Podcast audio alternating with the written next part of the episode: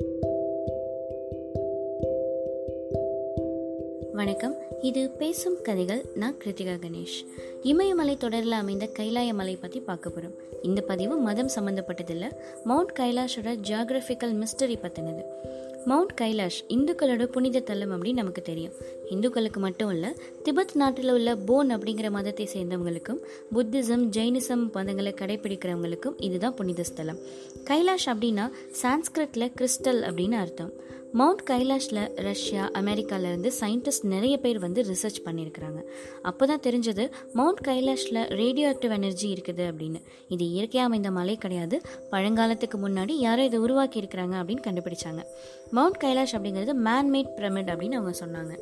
அது மட்டும் இல்லை மவுண்ட் கைலாஷ் தான் உலகத்தோட மையம் சென்டர் ஆஃப் த வேர்ல்ட் அதாவது ஆக்சஸ் முண்டி அப்படின்னு சொன்னாங்க.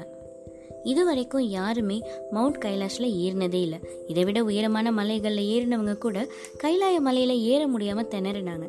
மலை ஏற முயற்சி பண்ணி இறந்து போனவங்களோட எண்ணிக்கை ரொம்ப அதிகம்.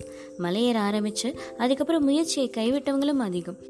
அப்படி முயற்சியை கைவிட்டவங்க எல்லாருமே ஒரே மாதிரியான அனுபவத்தை தான் சொல்கிறாங்க அது என்னன்னா சாதாரணமாக நம்ம முடி நகங்களோட வளர்ச்சியோட வேகம் எப்படி இருக்குமோ அதை விட பன்னிரெண்டு சதவீதம் அதிகமான வளர்ச்சியை மலையேற்றத்தின் போது அவங்களால உணர முடியுது அப்படின்னு சீக்கிரமே முதுமை அடைவது போன்ற தாக்கமும் இருக்குது அப்படின்னு சொல்கிறாங்க மவுண்ட் கைலாஷ்க்கு பக்கத்திலே மானசரோவர் ராக்ஷஸ்தால் அப்படின்னு ரெண்டு ஏரிகள் இருக்குது இதில் என்ன மிஸ்டரி அப்படின்னா மானசரோவர் ஏரியில் இருக்கிறது ஃப்ரெஷ் வாட்டர் நன்னீர்.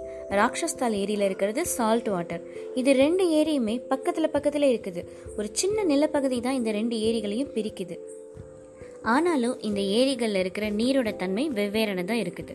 மவுண்ட் கைலாஷோட ரகசியங்களை கண்டுபிடிக்க ஆயிரத்தி தொள்ளாயிரத்தி தொண்ணூற்றி ஒன்பதில் ரஷ்யன் ஆஃப்தமாலஜிஸ்ட் ஏர்ன்ஸ்ட் முல்டஷேவ் அப்படிங்கிறவர் தன்னோட குழுவோட சேர்ந்து திபெத்துக்கு போயிருக்கிறார். அவரோட டீமில் இருந்தவங்க எல்லாருமே ஜியாலஜி ஃபிசிக்ஸ் ஹிஸ்ட்ரியில் எக்ஸ்பர்ட்டாக இருந்தாங்க. மாத கணக்கில் தங்கி ரிசர்ச் பண்ணியிருக்காங்க அப்புறமா Muldashev where do we come from அப்படின்னு ஒரு புக் எழுதுறார். அதில் அவர் என்ன எழுதியிருக்கிறார் அப்படிங்கிறத பார்த்துட்டு இது முடிச்சிடலாம். இரவோட அமைதியில் கைலாய மலைக்கு உட்புறத்திலிருந்து சில வித்தியாசமான சத்தங்கள் கேட்குது. கற்கள் உருளுவது போன்ற சத்தமும் ரொம்ப தெளிவாக கேட்குது.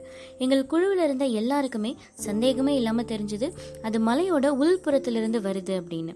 திபெத் நாட்டில் சில புத்தகங்களில் ஷம்பாலா அப்படிங்கிற ஒரு ஸ்பிரிச்சுவல் கண்ட்ரி மவுண்ட் கைலாஷ்க்கு உள்ளே இருக்குது அப்படின்னு எழுதப்பட்டிருக்குது. எங்கள் டீமில் யாராலையும் இதை சயின்டிஃபிக் பாயிண்ட் ஆஃப் வியூவில் டிஸ்கஸ் பண்ண முடியல. எப்படியோ சைனீஸ் கவர்மெண்ட் புத்திஸ்ட் ஹிந்துஸோட சென்டிமெண்ட்டுக்கு மரியாதை கொடுத்து யாரும் மவுண்ட் கைலாஷில் ஏறக்கூடாது அப்படின்னு தடை போட்டிருக்கிறாங்க. அது எனக்கு ஒரு சந்தோஷம் அப்படின்னு எழுதியிருக்கிறார். இது மாதிரி சுவாரஸ்யமான தகவல்களை இன்னொரு பதிவில் பார்க்கலாம். இது பேசும் கதைகள் நான் கிருத்திகா கணேஷ். நன்றி.